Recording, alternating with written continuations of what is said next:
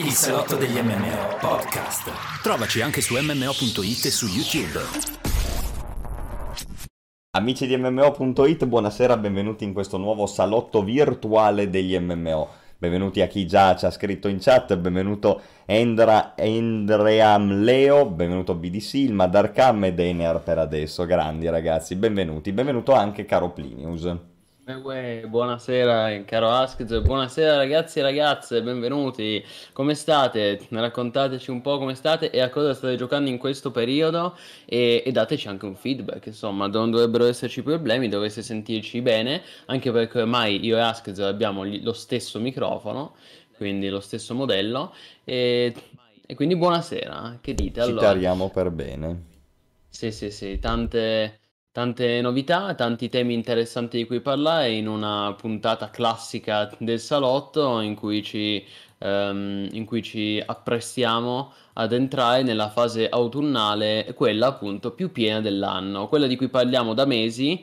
Finalmente, a forza di parlarne, è arrivata, sta davvero per iniziare la fase più piena dell'anno, la fase più infernale dell'anno, la fase più resurrected dell'anno. Ecco. È un salotto di transizione, voglio vedere se riesco a postare alla chat un'immagine divertente, però devo fare attenzione a non far vedere i miei dati personali, vediamo, perché ho un'immagine che fa proprio al caso vostro ragazzi. Nel frattempo sì, come diceva Plinius, assolutamente è forse questo è l'ultimo salotto prima dell'uscita, sì sicuramente, anzi questo è l'ultimo salotto prima di Diablo 2 Resurrected, ma non prima di New World, perché la prossima settimana ce ne sarà ancora uno.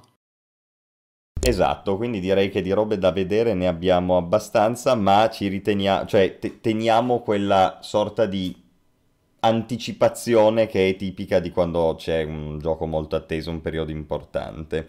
Arrivo subito, è che qua purtroppo il WhatsApp web non ha funzionato. Ma come? Vabbè, scusa, tu fai con calma. Intanto io anticipo i prossimi streaming. Bravo. Ecco, perché vedo che Askz ha problemi da boomerone. Sì, esatto.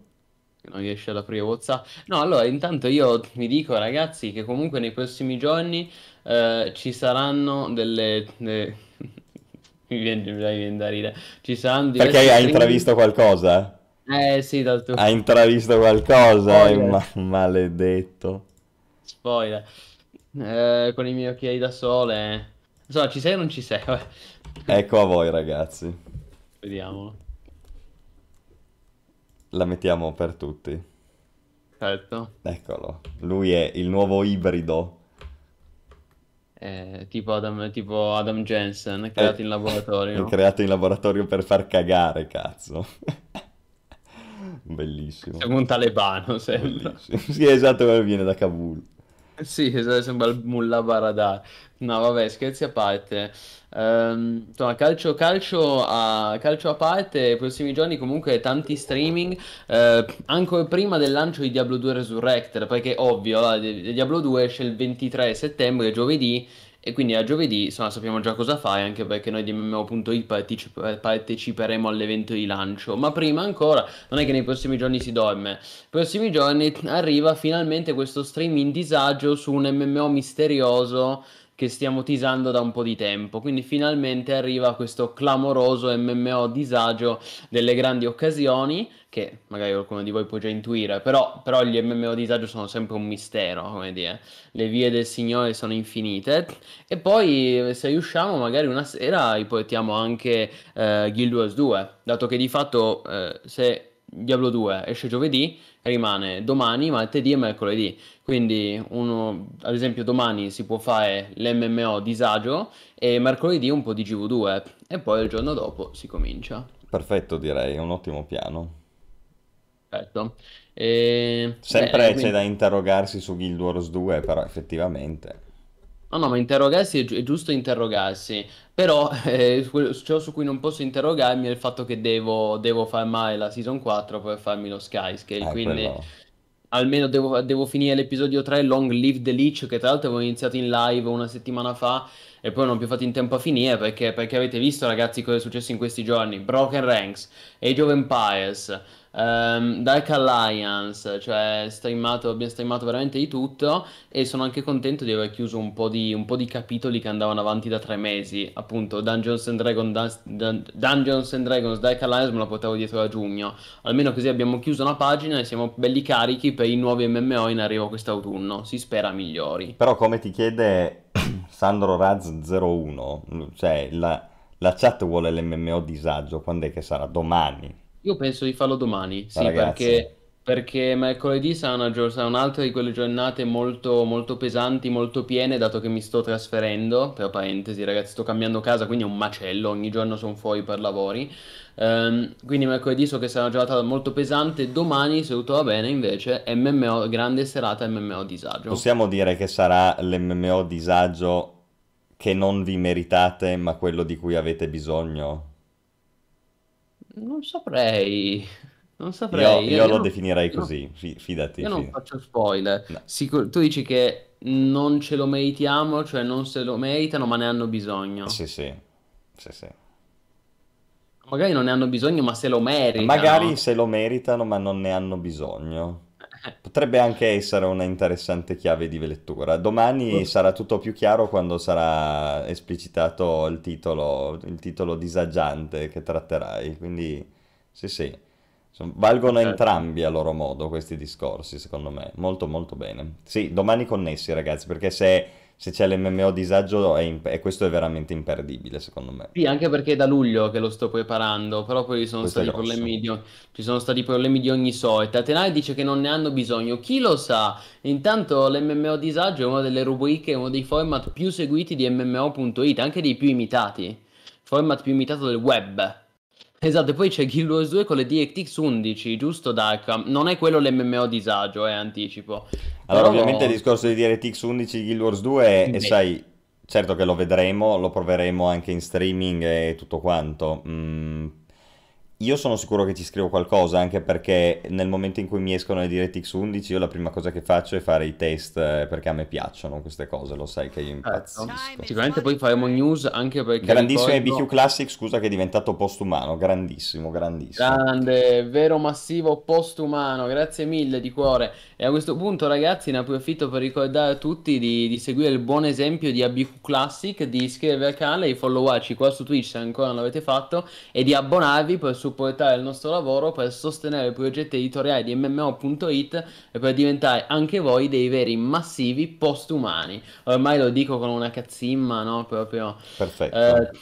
Però sì, no, quello che volevo dire, a parte il fatto che ricordiamo il client delle DirectX 11 che esce domani è in beta, quindi ancora una fase beta per GW2, e poi domani, sempre 21 settembre, arriva anche il nuovo episodio della Living Story Season 4, inoltre inizia la beta delle nuove Elite Spec, caro Askzo, sapete che con End of Dragons hanno fatto questa scelta di fare... di mettere 3 nuove Elite Specialization in ogni beta. Ne abbiamo già visto le prime 3 nel primo weekend di beta che avevamo fatto. Adesso dal 21, cioè da domani, dal 21 al 25 settembre le altre 3 spec che abbiamo visto in questi giorni, e poi ci saranno le altre 3, e poi ci sarà l'ultimo weekend, insomma. Quindi sì, domani sarà una giornata importante per GW2 comunque, tra nuovi episodi della Living Story, beta di DirectX 11 e la beta delle nuove 3 Elite Spec. Noi come al solito lo terremo d'occhio, sicuramente pubblicheremo le news su mmo.it. Esatto, no, ma poi quello che faccio io domani di sicuro, avendo anche un po' di tempo libero, ve lo anticipo già, insomma, se tutto viene fatto a modo e la patch non viene rilasciata incompleta a cazzo e a mezzanotte, però l'idea è quella di vedere un po' il prima e il dopo, visto che è un'opzione, no? Perché questo forse non è chiaro, essendo in beta questa cosa delle DirectX 11 ci sarà l'opzione di attivarla. Certo. E questa è una cosa molto figa in realtà, perché tu la attivi, vedi com'è, la disattivi, vedi com'è, capito? Non sei forzato ad avere un unico...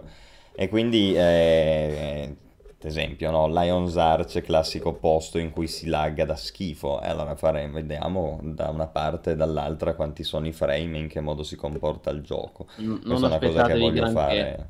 Arenaneta ha già messo le mani avanti, che questa prima beta sarà marginale il miglioramento.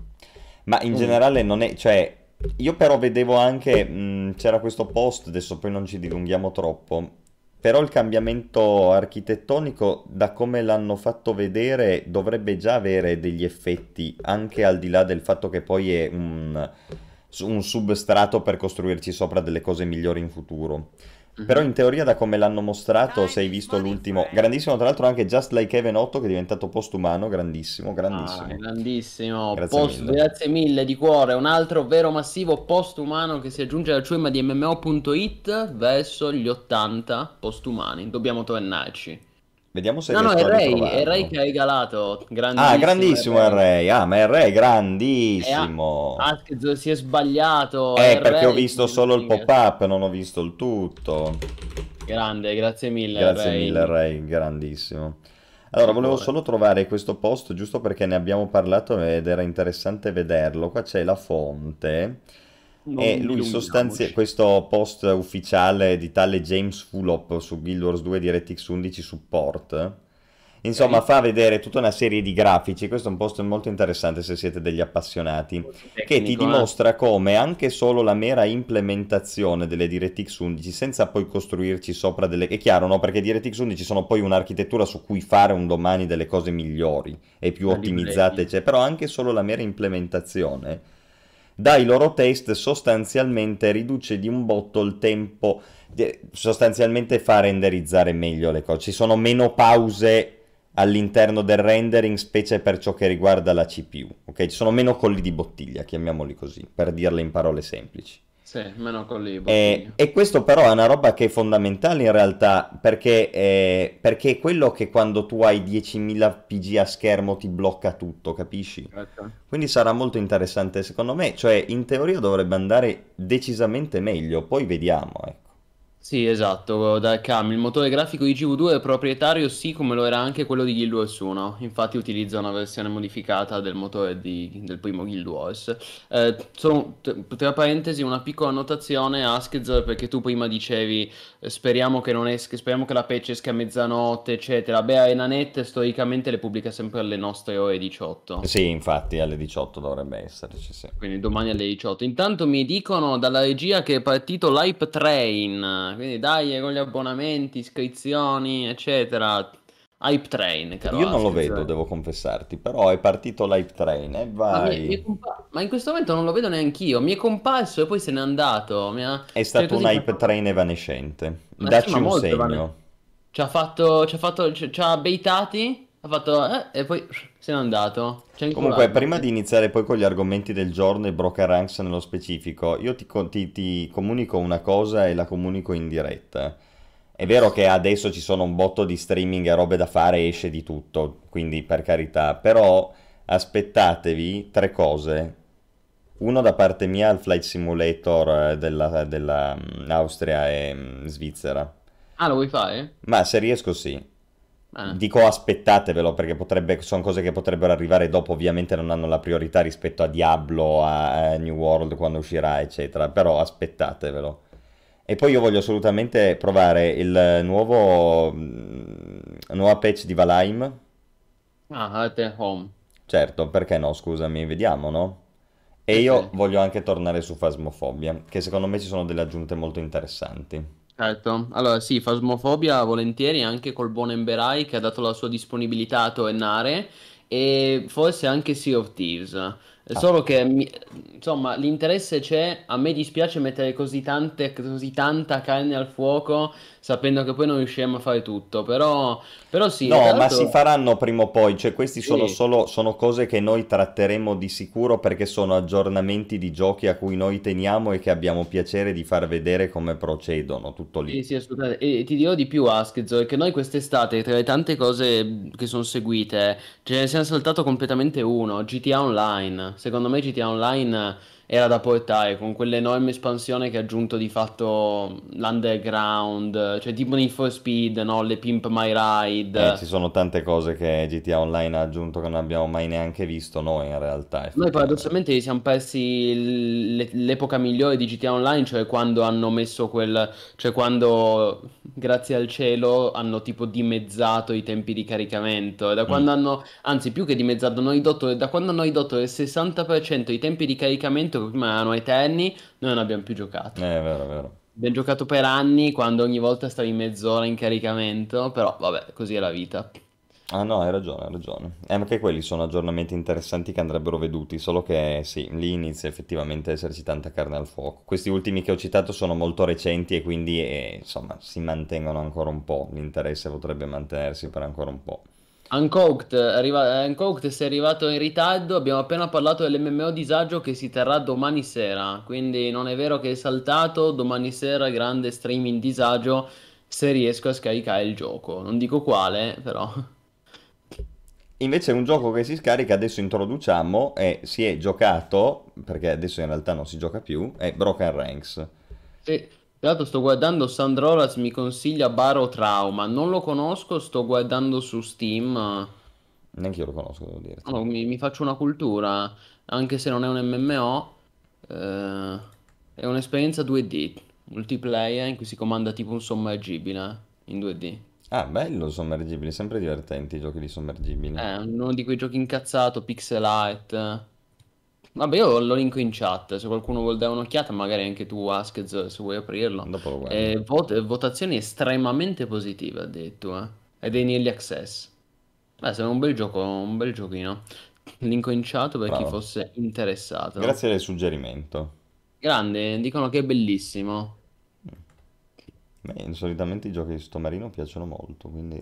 sì, buonasera Royal J, sì, questo è pixelloso, non è realistico, ma... Buonasera anche Royal J che sta giocando a Mortal Online 2, è bella, raga. Ah, ma è tipo il Nautilus customizzabile, vai a combatti anche contro le bestie. Ah, ho capito. Ho capito. Vabbè, dopo ci do un'occhiata, queste cose qua sono sempre interessanti. Il multiplayer con qualche amico, poi ne parleremo giusto dopo. Prego. No, niente, se io introdurrei a proposito appunto di giochi che devono uscire early access eccetera, no, c'è Broken Ranks di cui abbiamo streamato l'open beta, io l'ho streamata proprio tre giorni fa quando è stato venerdì. Certo, e io avevo streamato la prima beta quando siamo stati i primi in Italia a parlarne e se lo meritava. Allora, il gioco avete visto è interessante tutto sommato perché è una cosa nuova, diversa, l'MMO a turni comunque ha un suo perché.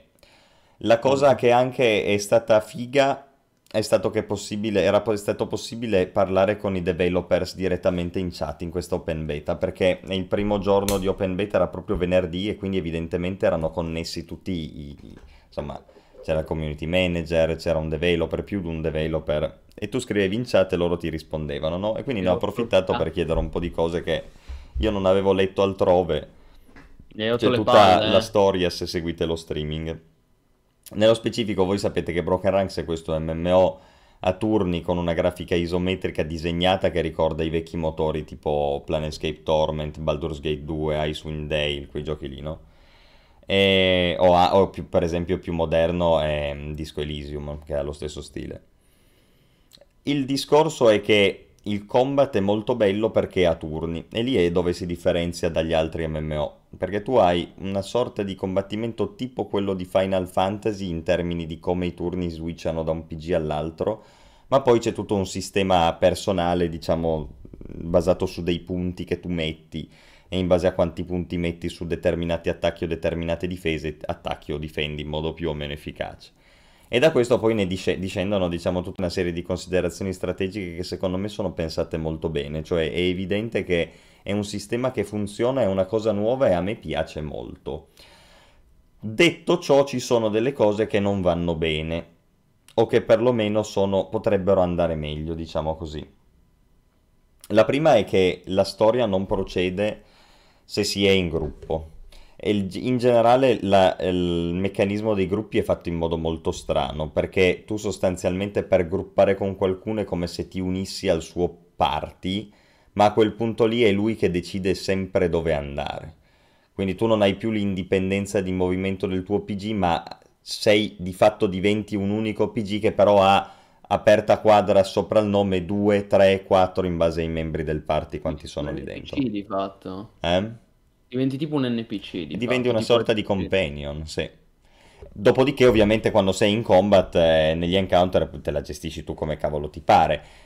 Il meccanismo di per sé a me non fa schifo, cioè secondo me è una cosa che va benissimo, nella misura in cui è evidente che è fatto per gente che si parlano, questa cosa incredibile oggi di parlare ai propri amici mentre si gioca, perché gestirsela in chat o coi random lo trovo molto complicato. È chiaramente un sistema che funziona bene quando tu puoi parlare direttamente con qualcuno, però io francamente non ci vedo niente di male, no? Anzi, è un MMO, quindi a maggior ragione. Poi c'è una questione, il problema è che appunto la trama principale però va avanti solo per il leader del party, quindi il risultato di questo è che tu devi rifarti tot volte le quest della trama, tanti quanti sono i membri del party, e questa francamente è una cagata. Allora io gli ho chiesto al developer come mai avessero deciso così, la risposta è stata perché la trama ha delle scelte morali e se le devono fare ognuno per sé. E io ho sospirato molto perché ho detto, oh, io capisco il discorso, però abbiamo già visto delle soluzioni a questo discorso qua. Intanto c'è un sistema, vabbè, vuoi fare il sistema Caino? C'è il sistema Adadi alla Divinity 1 che comunque bene o male funzionava. 2. Hai creato un'architettura fatta per interagire con gli altri player parlandoci. Potrò parlarci anche per decidere che cazzo di scelta morale fare, no? Non è che il leader del party clicca a caso e quello che esce. Magari gli parli e decidi insieme che scelta compiere, no? Sì. Oppure hai la terza opzione che è semplicemente quella di evitare tutte queste minchiate di scelte morali in un MMO e semplicemente fare in modo che la gente si goda la sua trama e poi se vuole può rifarsi da sola le quest tipo Guild Wars, no? Sistema co-op potremmo dire, Guild Wars 1. Magari. Ti rifai quante volte vuoi le quest e magari scegli in modo diverso, esempio SWTOR, nei dungeon era così. E voglio dire, abbiamo degli esempi di scelte morali negli MMO che sono poi stati risolti e sono meglio di quello che Broken Ranks vuole implementare, che di fatto ti forza a rifare il contenuto un sacco di volte, capito? Che non è una gran cosa in generale, non mi sembra una soluzione geniale, ecco. L'altro dubbio è il pay to win, perché anche in chat avete parlato un po' di pay to win, qualcuno che ci giocava eccetera, effettivamente c'è un po' questo rischio, non so dire quanto di pay to win, però sembra che sia un gioco che col fatto che è free to play, e so che su questo tu avrai qualcosa da dire, ti spinge a pagare. Ad esempio si dovrà pagare valuta premium per il respec, che è una roba che io l'ho sentito e ho detto magari capite? La prima volta no, però sicuramente probabilmente neanche la seconda, perché in teoria questa valuta premium viene ottenuta completando le quest della trama principale e a quanto pare si può anche scambiare coi player, quindi sì. Da quello che è emerso, nella migliore delle ipotesi è un sistema tipo Warframe. Fosse così benissimo, perché Warframe è forse il più etico di tutti i free to play dal punto di vista del modo con cui si ottiene e si scambia la valuta premium, no? Ma questo è nella migliore delle ipotesi. Noi per adesso sappiamo che alcune cose tipo respec saranno dietro paywall e questa currency si potrà forse anche scambiare tra giocatori. Non è chiaro in quale modo, non è chiaro se tutta, solo una parte, non è chiaro. Però a quanto pare si potrà scambiare. Da questo fate voi le vostre considerazioni. Io non voglio perdere troppo tempo a parlare di Broken Ranks, anche se comunque lo streaming è molto esaustivo, quindi se vi interessa andate a vedere quello. Non c'è una data di uscita, molti l'hanno chiesta anche in chat, non si sa ancora, probabilmente 2022, vedremo quando, quindi ancora presto. Però il gioco è molto interessante, cioè è uno di quei prodotti da tenere d'occhio, ed è anche uno di quei prodotti tipo Fractured, no? Che lo vedi che hanno delle potenzialità, e allora tu inizi a pregare che gli sviluppatori non te lo rovinino, perché hanno per le mani un buon prodotto, speriamo non facciano troiate. Questa è la chiusa. Allora sì, quello che volevo aggiungere è premessa che il gioco è molto carino, anche perché se facesse cagare non gli avremmo dedicato 2 streaming tra i primi in Italia, quindi comunque è un bel titolo molto promettente su cui sono curioso di sapere e di vederne di più. È un gioco che sicuramente approfondiremo al day one, perché io ad esempio ho già scelto quale classe fare, anche Askzone, quando uscirà ce lo giocheremo sicuramente, lo streameremo, faremo un bel party, ad esempio Askzone druido, quindi support, cura, io ho già deciso che farò un bel barbaro che mena, insomma dritto per dritto. Il discorso è free to play con diciamo tutti, qualsiasi MMO nel momento in cui lo metti free to play poi deve adattarsi, sono i cosiddetti shortcomings, cioè sono un po' le mancanze che devi volutamente mettere in un free to play per guadagnarci qualcosa, tu sviluppatore, perché è proprio una questione di design, altrimenti se il gioco è tutto interamente free to play, ciao, non ci guadagni nulla. E io leggevo che la community è abbastanza sul piede di guerra, di che ovviamente parliamo di una community di nicchia, perché non è la community di World of Warcraft, quella di Broken Ranks, però comunque c'è una community di giocatori polacchi, non solo, anche russi, però in particolare essendo un gioco, essendo sviluppato da uno studio polacco, nasce lì. E tra l'altro ricordiamo che Broken Ranks altro non è che il remake di un loro precedente MMORPG che si chiamava The Pride of Taren, quindi lo zoccolo duro della community viene da lì, e questa community diciamo non è contenta di molte di queste derive. Io adesso non dico che sia pay-to-win, cioè ovviamente è troppo questo per dirlo, però è evidente che ci saranno delle lacune messe volutamente per spingere i giocatori a pagare. E già fosse ad esempio il respec a pagamento, come dicevo prima, a me non piacerebbe, perché io ad esempio sono uno che respecca spesso, e l'idea di dover pagare, allora qui a me è venuto un grande dubbio, ma per un prodotto di questo genere, comunque un prodotto che si basa molto sulla trama, sulle scelte morali, anche sulla direzione artistica, perché abbiamo visto che i disegni, le illustrazioni sono bellissime, davvero incantevoli, gli sviluppatori hanno svolto un gran lavoro, non era meglio banalmente un semplice modello buy to play?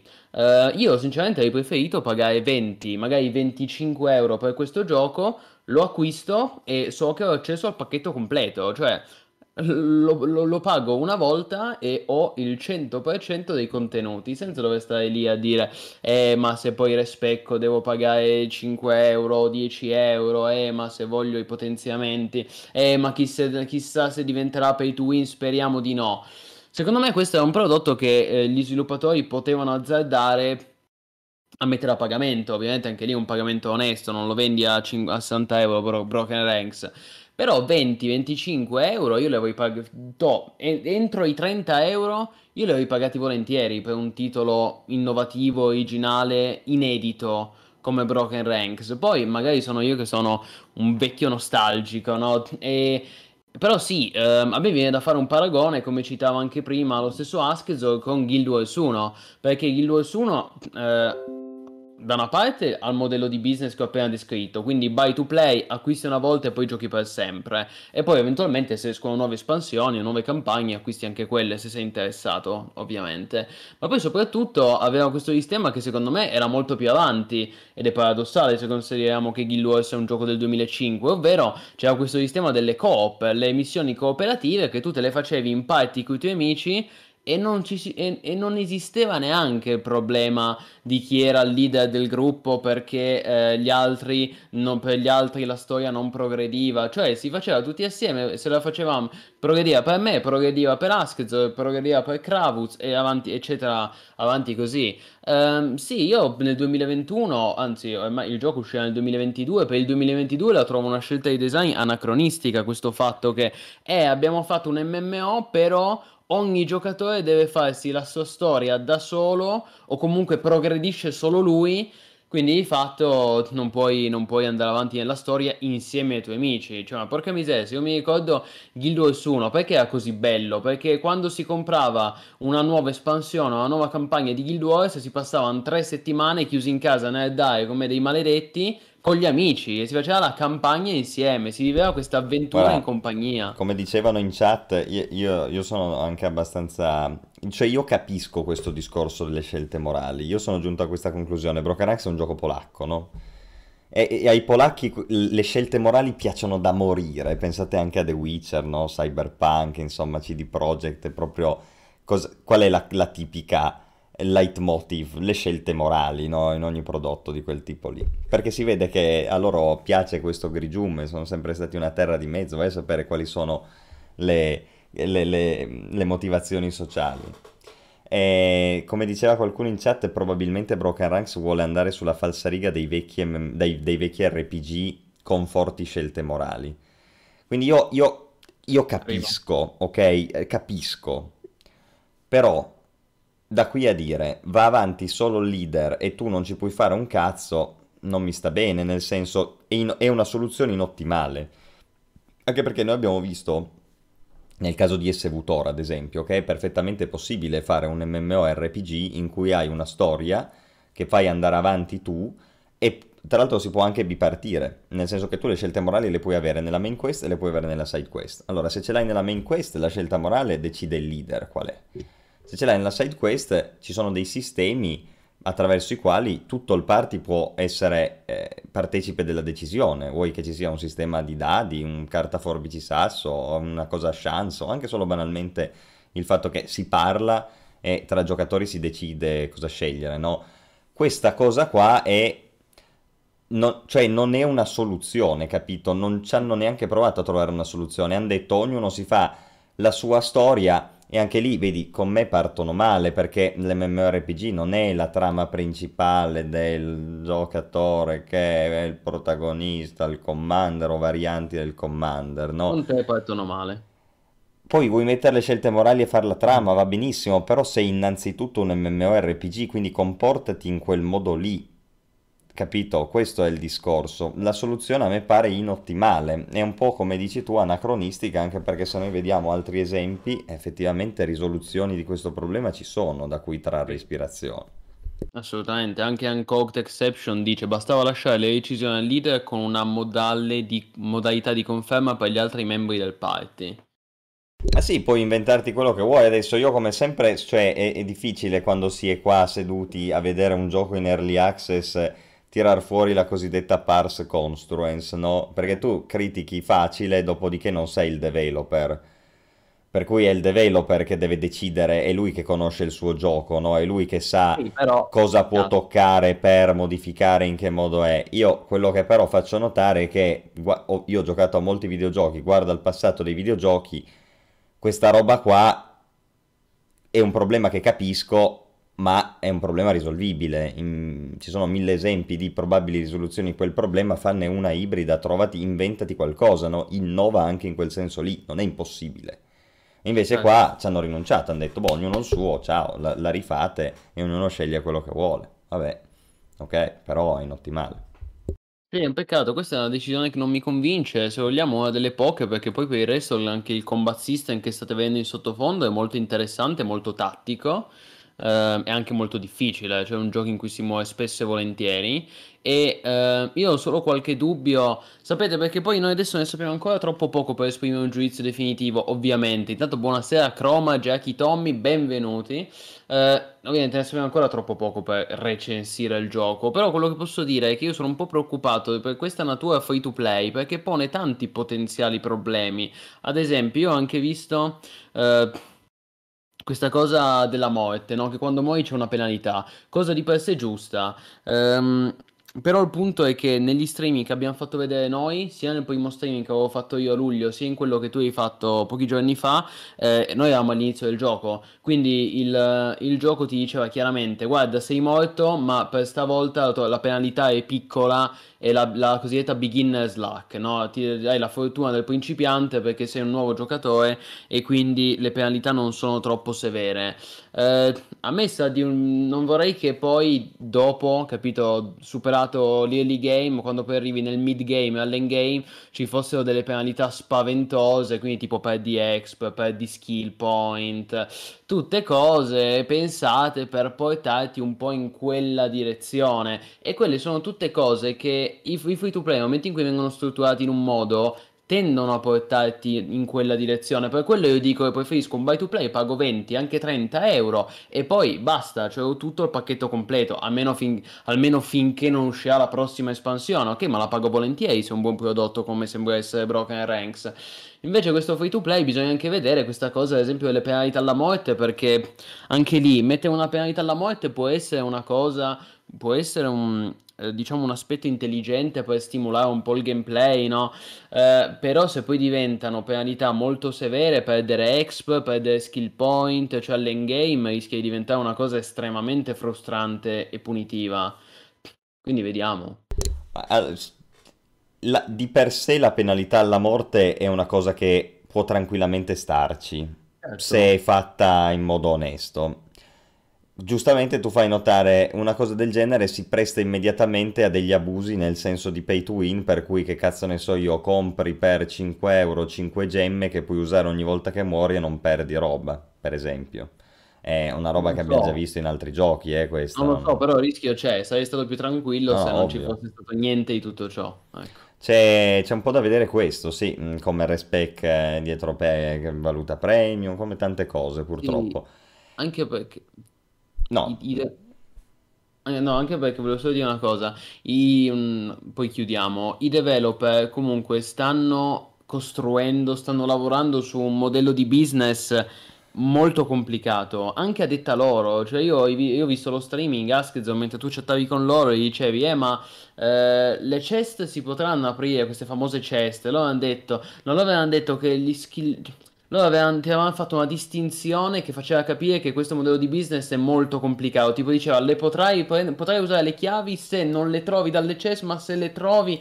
Quindi vuol dire che hanno pensato... Da quello che ho capito ci sono due... È come se ci fossero due valute premium che a quanto pare servono per le stesse cose, ma una è scambiabile, ottenibile attraverso delle chest, che non ho capito cosa siano, e l'altro no. Mi sembra una roba molto confusa e... Quindi non so neanche se citarla, secondo me viene cambiata, cioè bisogna che qualcuno faccia chiarezza, perché mi pare abbastanza evidente che siano un po' in uno stato confusionale, no? Questo a me preoccupa questo. Tu dici la natura free to play, è vero, cioè, ci sono una serie di cose che ti lasciano presumere che l'architettura c'è, il gioco c'è, però poi c'è un po' di confusione in come realizzarlo per farlo rendere, perché sia un prodotto che si mantiene per guadagnare, eccetera. C'è un po' di confusione da quel punto di vista lì. Vediamo in futuro se la chiariscono un po'. E quella è, sicuramente la più grande criticità del gioco. Quello è il discorso della trama principale che facevo io prima. Perché per il resto è divertentissimo. Voi adesso qua state vedendo una serie di combattimenti che sono di fatto un dungeon, ok? Siamo in party, stiamo clearando un dungeon. Notate che questo è un dungeon che dovrebbe essere fatto dopo, perché in teoria il gioco comunque ti spinge a fare la trama principale, perché ti dà remunerazione, ti dà exp, eccetera. Quindi in teoria uno dovrebbe prima di tutto fare la trama principale. Noi eravamo lì in multiplayer a streamare, ma nessuno aveva voglia di fare la trama principale 15 volte, no? Quindi siamo entrati in dungeon e abbiamo tirato dritto.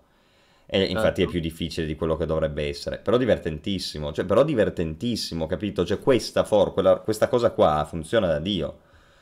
Speriamo che non scazzino su tutto il resto. Sì, allora, quello che io volevo dire è che se c'è una cosa che ho imparato quando si parla di modelli di business, in particolare negli MMO, è che più un modello di business è reso volutamente confuso e complicato dallo sviluppatore, peggio è. Cioè vuol dire che probabilmente più è shady la cosa, più è rosca. E qui ad esempio vi cito anche uno studio, una news che noi abbiamo pubblicato nel 2018 su mmo.it, è un articolo molto interessante chiamato, che ho cercato adesso mentre Askzone parlava, si chiama "Uno studio svela le tecniche usate per spingere i giocatori a spendere su loot box e microtransazioni", e che adesso ve lo linko in chat perché è molto interessante. Comunque una delle basi di questo sistema è di non rendere mai il sistema troppo chiaro al giocatore. Cioè deve essere sempre una cosa di chest con cui compri le gemme, perché così la gente non capisce più niente e compra, almeno nella speranza dei developer, no? E quindi queste cose sono degli studi su cui è giusto essere consapevoli, perché non è che sono casuali, non è casuale questa cosa che gli sviluppatori mettono queste chest, poi mettono il respec pagabile con la valuta. Ci sono tutte cose pensate per spingere i giocatori a spendere, ed è quello che io dico, che personalmente mi sarei sentito molto più tranquillo con un normale buy to play. Aspettate che ve lo metto in chat, leggetelo questo articolo perché è molto interessante. E tra l'altro aggiungo di più. Proprio, cioè, per fare un esempio, no, di quello che intendo, io porto l'esempio proprio di Diablo 2 Resurrected, che esce giovedì.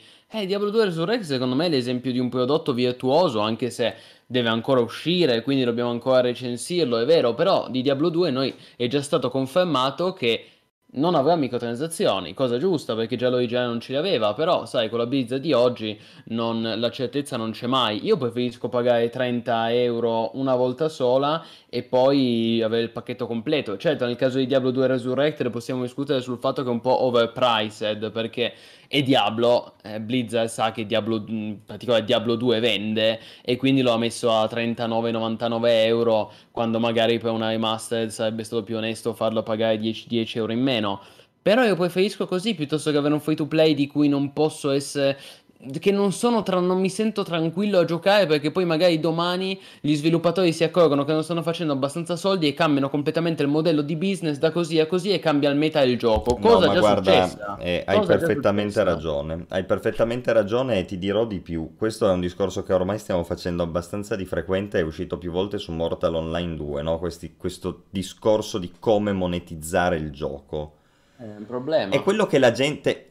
questi studi e queste cose che tu citi, secondo me, non sono desueti e non tengono conto di una cosa che oggi è fondamentale, cioè l'impatto del passaparola, che oggi ancora si dovrebbe definire passaparola, ma ovviamente è mediato dagli streamer, gli influencer, il Reddit, il social network, ok? Però quella è una roba fondamentale, nel senso che tu, prima di tutto, devi avere gente che gioca al tuo gioco, punto. Quella è la cosa fondamentale, quindi il gioco deve essere bello e il gioco deve essere accessibile, ok? Se tu mi metti una roba come 30 euro e hai il gioco, io 30 euro te li spendo, quindi ti ho dato 30 euro. Se tu metti una roba tipo, il gioco costa 5 euro però hai 12 euro di canone mensile al mese, io il gioco non te lo compro, quindi di euro te ne do 0. E hai anche un player di meno. E quel player di meno non ti va su Reddit a dire quanto è bello quel gioco, è un player di meno che non fa parte della community, un player di meno che non parlerà con i suoi amici di quanto è bello il gioco, che non seguirà gli streaming di quel gioco e che non avrà niente a che fare con quel gioco. Chiaro. A te interessa come developer oggi avere gente contenta di giocare al tuo gioco, poi il resto si fa abbastanza da sé. E sì, capisco che è una roba strana e controintuitiva per i geni del marketing che ti promulgano questi studi, ma in realtà è così che funziona. Final Fantasy XIV ha avuto il revival perché da una parte WoW è andato in merda, ma dall'altra c'era un sacco di gente contentissima di giocare a Final Fantasy che ti diceva guardate che allo stesso prezzo, perché anche lì paghi il gioco e paghi il canone, uguale identico a WoW, hai una roba migliore, vieni a giocare, vieni. E c'erano quelli su Reddit, e c'erano gli influencer, e c'erano quelli su Twitch, e la gente seguiva gli streaming e diceva ah però questo gioco, che bello è, e l'ha scaricato, e l'ha giocato, e magari ha pagato un mese. E magari 10-15 euro gliene andati. Quindi loro hanno guadagnato più di zero, capito? Allora qualsiasi cosa è meglio di zero. E nella società di oggi, nell'internet di oggi, qualsiasi cosa è meglio di zero anche dal punto di vista del marketing successivo. Cioè se tu hai tanta gente che gioca, più gente verrà a giocare, perché è così che funziona. E il problema è che questo non viene capito, o meglio, secondo me viene capito. Però a volte questo è un discorso lungimirante, che richiede del tempo per avere successo. Invece si tende a volere il guadagno subito o il guadagno certo, come nel caso di Mortal e dei canoni mensili, no? Ma in realtà queste cose sono controproducenti, oppure nel caso dei free to play che ti mettono talmente tante cose dietro paywall che tu sei costretto a spendere e quindi di fatto è un canone mensile mascherato. Ma queste robe qua sono poco lungimiranti e destinate a fallire. Assolutamente, Askes. Aggiungo che molte software house tendono a puntare in modo quasi malato sulle cosiddette whale, cioè quei giocatori che magari spendono da soli 1.000-2.000 euro su un gioco, e se tu come sviluppatore riesci a farti un po' di whale, porti avanti il sostentamento del gioco solo caterando a quella fetta di giocatori. Caso esempio clamoroso, Shroud di Avatar, ovvio. Sì, certo, quello è l'altro sistema, però il problema è che poi tu dici ma è un gioco di successo Shroud of the Avatar? No, per niente. No, non lo è. E quindi è vero che magari i conti sono in nero e i conti alla fine tornano, però tu hai veramente sviluppato una cagata. No, ma loro sono disperati, perché nel momento in cui ti basi solo sulle whale vuol dire che sei dipendente dalle whale, quindi da una parte vuol dire che sei ricattabile e dall'altra vuol dire che nel momento in cui questi utenti, detti whale, decidessero di mollare il gioco, tu non hai più speranze, cioè devi a quel punto buttare fuori ancora più roba. Solitamente è il cammino per il disastro, ecco. Sono assolutamente d'accordo con te. Invece non so bene che Chronos Chaos cosa si riferisce di ArcheAge Unchained, che è diventato pay to win, nel senso che Io ArcheAge Unchained da me non risulta che sia pay to win, mi risulta che siano cambiati i sistemi di business ed è diventato un gioco che fa pagare le espansioni, e all'epoca, almeno quando ci giocavo io, aveva questo Arche Pass devastante. È il primo, secondo me. Esatto, il primo. Cronos si riferiva da che è ArcheAge base che è pay to win, perché è free to play, e anche lì per renderlo free to play l'hanno rovinato. Invece ArcheAge Unchained è la versione buy to play, acquista una volta, giochi per sempre, che purtroppo poi non è stato giochi per sempre perché hanno messo i DLC a pagamento, quindi un tradimento nei confronti della community. Come lo è diventato? Inizialmente ArcheAge Unchained era pay to win, in seguito hanno aggiunto l'Arche Pass a pagamento. No, ma allora ArcheAge Unchained non era pay to win, era ArcheAge che era pay to win. Sì, sì, sono due giochi diversi.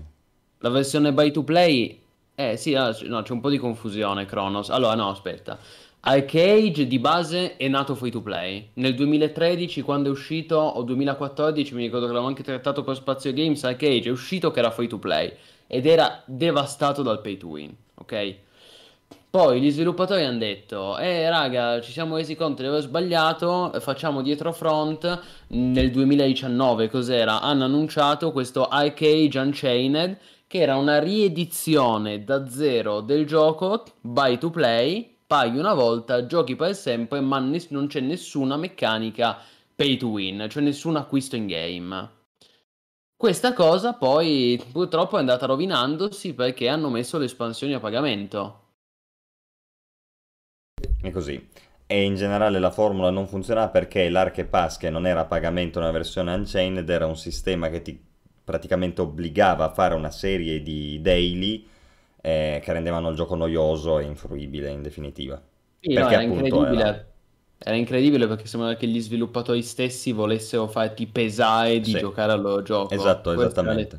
E io non ci gioco a un gioco pesante, io voglio divertirmi quando ci gioco, non voglio sacrificarmi, perché i developer hanno calcolato che io devo metterci un botto di tempo per raggiungere una certa cosa, altrimenti il loro sistema non funziona. Non è colpa mia, è colpa del sistema. Quindi, no, ma infatti è ma assolutamente la maledizione degli MMO coreani, che nel 90% dei casi sembra che devi lavorare invece che giocare. L'unico che si è salvato è Black Desert, che già era molto complesso e profondo, ma per il resto da Alien, da Bless Online, Bless Unleashed, Astelia Online, c'è uno peggio dell'altro. Poi possono piacere, va a gusti, però c'è questo fatto del grind volutamente pesante, indubbiamente c'è, è una componente della mentalità coreana. Assolutamente, ma c'è anche in Black Desert, solo che come dicevi tu, Black Desert ha talmente tante altre cose di contingenza che ti pesa molto meno, perché hai vari metodi per raggiungere il tuo obiettivo, e quindi è vero che devi un po' grindare, ma il grinding è inserito in un contesto molto più piacevole. Sì, ma infatti Tera io non l'ho citato, Cronos Chaos, perché Tera si salva, era comunque divertente, aveva l'action combat, diciamo che si salvava, sì, sono d'accordo. Comunque sì, boh, io chiuderei Broken Ranks, tanto abbiamo detto il nostro, teniamolo d'occhio perché secondo me è molto interessante. Sì, comunque è bello, adesso come al solito noi ogni volta che vogliamo parlare bene di un gioco passiamo 20 minuti a smerdarlo, quindi alla fine sembra che siano dei... come anche GW2, no? Ma perché ci teniamo, e come vogliamo fare un servizio per cui i nostri utenti sanno che il gioco perfetto, raga, tanto non esiste, e quindi anche quelli belli bisogna capire dov'è che non vanno bene, no? Sì, sì, chiaro, chiaro, questo ci teniamo solo a ribadire, non è che sia diventato un brutto gioco Broken Ranks, è estremamente interessante, artisticamente incantevole, tanto di cappello agli sviluppatori, perché verso una software house indie sconosciuta, venuto su dal nulla, ha fatto il botto quest'ultima beta, cioè comunque se ne è parlato molto su internet, su YouTube, quindi sono molto curioso, speriamo che esca nel 2022, che abbia un buon lancio, che appunto mettano a posto, facciamo pace col cervello a livello di modello di business, per il resto può essere una bomba, secondo me può essere la vera sorpresa del 2022, o comunque di quando uscirà, la vera sorpresa del prossimo anno. Anche perché poi, come coincidentalmente trattavamo prima e tante volte ne abbiamo parlato, quello che alla fine determina il successo di un modello commerciale è il successo del gioco. Cioè, se il gioco ha successo, tanta gente lo gioca, vedi che il gioco si mantiene. Se invece il gioco fa cagare, la gente lo molla e fa la fine tipo di Life is Feudal, no? Che poi danno la colpa a Xzolla che non li ha... Ma non è vero, se apri Steam Charts e giocano 100 persone, il gioco chiude. non è che c'è Xzolla che è cattiva, no? Nel senso, poi magari ci sono dei casini. Se è un MMO purtroppo sì. Per cui, boh, cioè, c'è poco da fare. Nel senso. Al contempo tu hai delle formule più o meno virtuose ma comunque positive, come sono Warframe e Path of Exile, ad esempio, che sono due free-to-play giocatissimi. Warframe onestissimo, premium che gira, sconti eccetera. Path of Exile shop effettivamente molto costoso, però prodotto estremamente onesto, di successo, che si aggiorna, si mantiene. Adesso arriverà al 2, cioè quello è un gioco di successo, capite? Cioè, ma... E loro ci guadagnano un casino, quelli di Grinding Gear Games, quelli di Digital Extremes, cioè i conti sono molto a posto perché il gioco ha successo. E non serve snaturarlo nel tentativo di guadagnare il più possibile. Se il gioco è bello, si guadagna, perché c'è tanta gente che gioca e spende volentieri. Sì, sì, sono d'accordo con Lorenz riguardo agli asiatici, certo. Tu, caro Ask, hai citato giochi, hai citato MMO che chiudono con 100 giocatori, ma MMO che hanno meno di 100 giocatori che fine fanno? Esistono. Chiudono ancora più in fretta. Come nel caso di Kingdom Under Fire 2 ed Eternal Crusade, su cui, ve lo dico subito, non parleremo tantissimo perché non meritano neanche troppo spazio, però era anche interessante fare questa piccola parentesi su due giochi, due MMO che si sono rivelati due enormi fallimenti al termine di uno sviluppo molto difficile e travagliato. Due giochi, Warhammer 40.000 Eternal Crusade era stato presentato come una specie di PlanetSide 2, quindi uno sparatutto online massivo ma ambientato nell'universo di Warhammer 40.000. Ovviamente non si è mai concretizzata questa vision. Stai mostrando il trailer, bravissimo. Il gioco fin dall'inizio mostrava uno sviluppo rushato e poco curato, e si sperava negli aggiornamenti post lancio, ma è evidente che non è mai diventato ciò che avrebbe dovuto e potuto essere a livello ideale, ecco.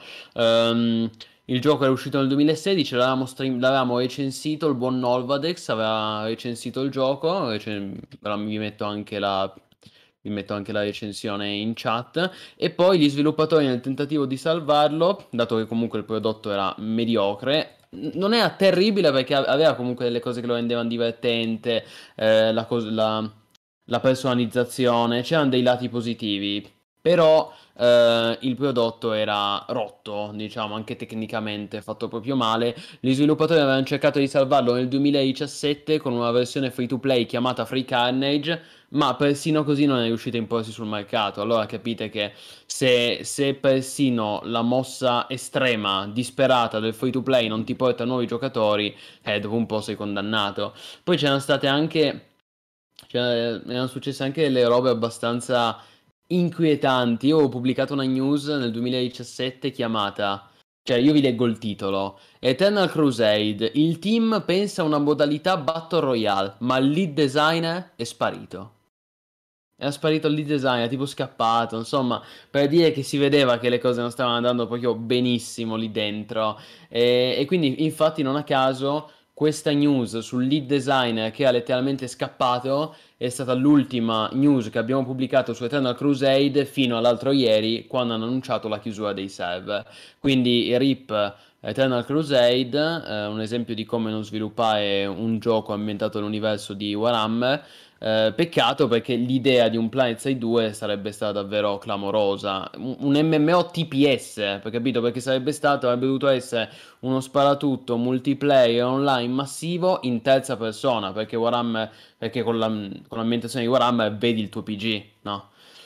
Interessante sulla carta, ma purtroppo imbruttito. Volevi dire qualcosa? Prego. No, stavo solo proiettando il video sbagliato perché era finito quello di Warhammer e pensavo passassi a Kingdom Under Fire 2, ma di cui c'è ancora meno da dire perché forse è ancora più brutto e ha chiuso ancora in modo più inglorioso, quindi...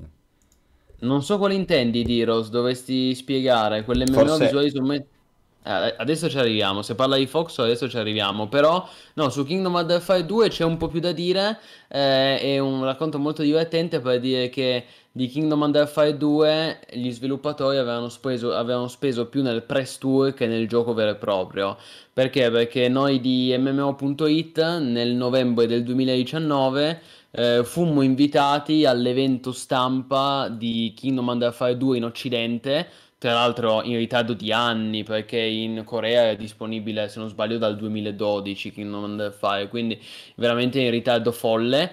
E nel 2019 noi eravamo stati invitati a questo evento stampa pazzesco, galattico, che si era tenuto, invitati da Gameforge, questo evento che si era tenuto in Germania a un castello della Foresta Nera, di cui non ricordo il nome perché non ero andato io ma era andato il buon Emberai, ti ricordi Askz?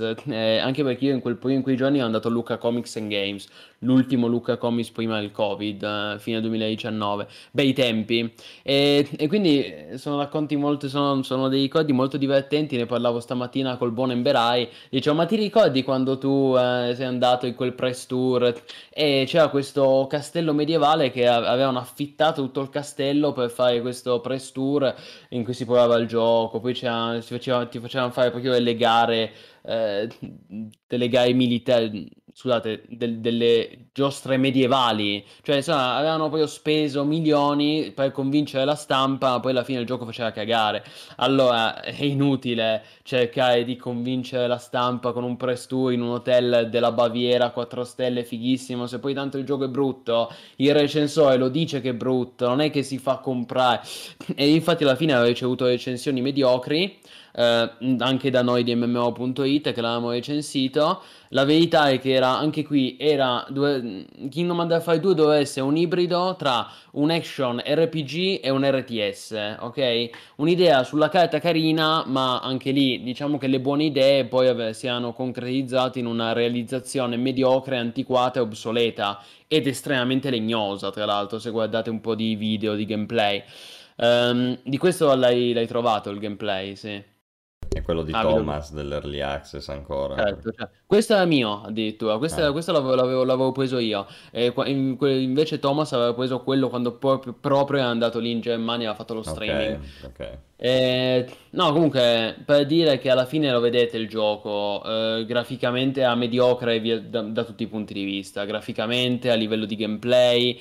E poi era poi una coreanata, nel senso che anche lì il gioco era partito come buy to play e poi era diventato un free to play nel tentativo di salvarlo, con rischio, con ovviamente una palese deriva pay to win, insomma prodotto caduto in disgrazia, ecco, questo per dire che alla fine la qualità paga sempre, ecco, per cui mi fanno un po' ridere quei publisher che credono che basti puntare su press tour milionari per far sfondare un gioco insufficiente. Insomma, per fortuna non è così, ecco. Infatti. Lo dimostrano tanti indie che con pochi fondi hanno fatto parlare di sé e sono diventati giocatissimi. Quindi ripperoni Kingdom Under Fire 2 e Eternal Crusade in termini di MMO che chiudono. Invece Diro si intendeva Core Punk. Core Punk procede bene, non intendeva Foxhole, caro Ask, si intendeva Core Punk, ma hanno posticipato la Closed Beta, doveva iniziare ad agosto, l'hanno posticipata e meno male che l'hanno posticipata, perché appunto questi mesi sta uscendo già di tutto. E tra l'altro cito il 22 settembre, cioè mercoledì inizia la nuova Fall Alpha di Fractured, che è un altro anch'esso MMO visuale isometrica, però quello sviluppato da un team tutto italiano. Comunque molto interessante Core Punk, assolutamente lo seguiremo, lo terremo d'occhio, abbiamo già contatto con gli sviluppatori per streamare la Closed Beta quando inizierà, solo che appunto è stata rinviata a fine anno, però procede lo sviluppo. Senti, prima di passare al prossimo argomento, che tanto sarà di nuovo un po' il tuo pane quotidiano, volevo approfittare della community di MMOit per parlare di due cose. La prima è che non è uscito, ma Foxhole è molto interessante, alcuni ce l'hanno chiesto e io lo sto tenendo d'occhio da un tot, mi sembra un grande gioco, non so ancora dirvi se riusciamo a procurarcelo, adesso sicuramente no. perché ovviamente è pieno, il periodo è molto pieno.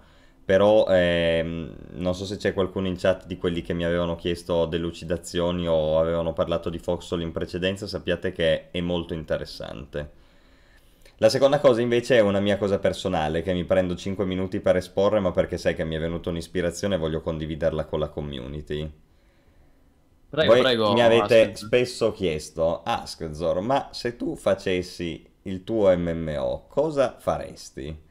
E allora qua ovviamente si parte, si dicono 3 miliardi di cose, no? Però uno deve anche fare i conti con la realtà e quindi deve pensare che realisticamente il budget sarebbe quello che è.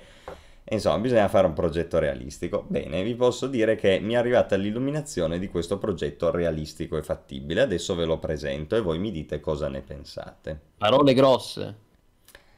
Si chiamerà Criptofobia ed è il gioco sui criptidi, cioè le bestie mitologiche, lo Yeti, il mostro di Loch Ness, Chubacabras, il Mothman. Ok, mappe tipo Phasmophobia ma più grandi. L'idea è quella di avere una concezione grafica alla The Hunter. Se avete mai giocato a The Hunter è bellissimo, una grafica incredibile, poco pesante, è un Unreal Engine, si fa, ok, non è ormai alla portata.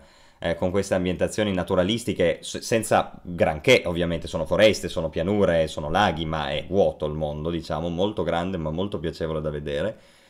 Tu entri e devi cercare il criptide, no? Cioè tipo c'è la mappa, che cazzo ne so, del Wyoming e ti dicono nel Wyoming si nasconde lo Yeti, no, anzi lì è il Bigfoot, allora devi andare a trovare il Bigfoot e c'è il sistema tipo Phasmophobia, no, che tu devi andare in giro, vedere un po' horror, la notte ci sono le tracce, tu devi trovare il Bigfoot eccetera.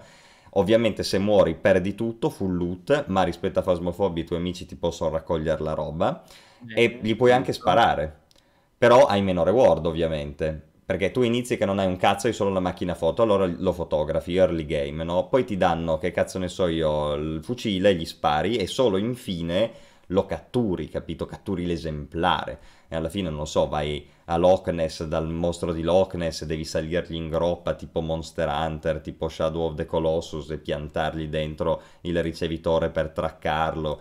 Puoi inventarti un sacco di robe. E quindi questo sarebbe il gioco che farei. Bene, assolutamente. Io intanto ho linkato la pagina Wikipedia dei criptide, perché in italiano si chiamano criptidi, queste strambe creature.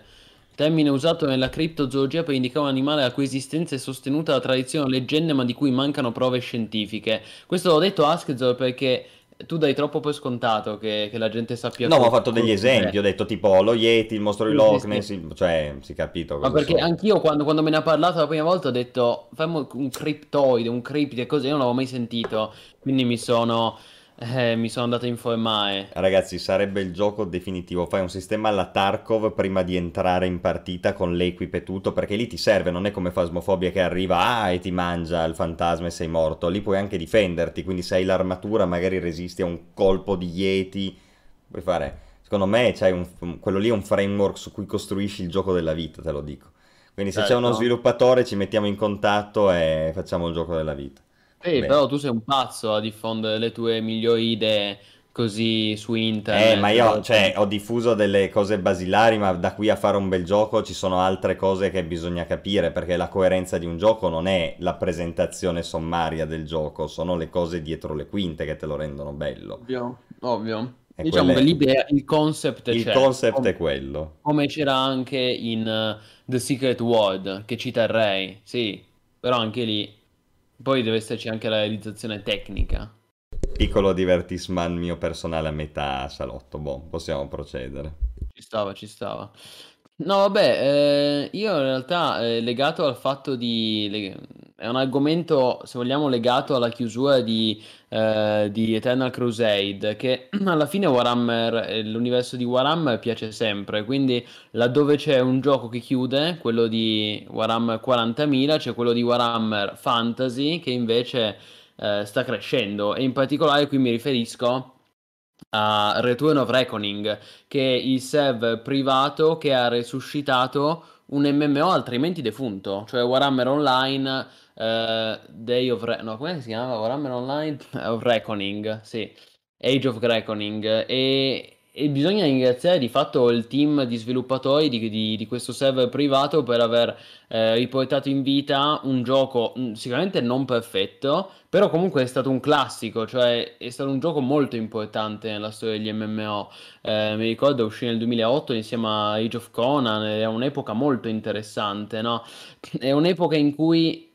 correggimi se sbaglio, Ask, io il 2008, quegli anni lì la vedo come un'epoca in cui sulla bocca di tutti c'era la speranza di un WoW killer che poi non si è mai concretizzata, cioè si vedeva alle porte una rivoluzione che poi non c'è stata, diciamo la rivoluzione tradita. C'era tutta la gente che odiava World of Warcraft per dei motivi che sapeva solo lei, che aspettava solo la morte di World of Warcraft.